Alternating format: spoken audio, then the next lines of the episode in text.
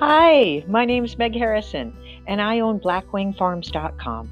Want to welcome you to the newest podcast we're so proud Animals Inside Out. We're going to introduce you to some amazing people.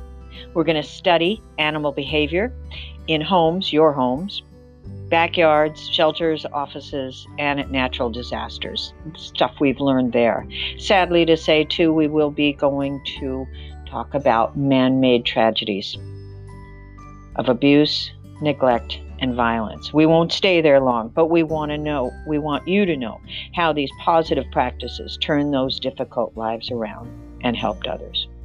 The people you'll meet will fascinate you. Answer questions about training, behavior, emotional health, and physical well being. We'll talk about dogs, cats, pet rats, rabbits, horses, and anyone you share your lives with. Primarily dogs, lots of cats, and quite a few horses.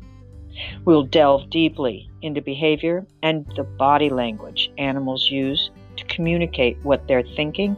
And here's the fun part learn the actions that the animals intend to take.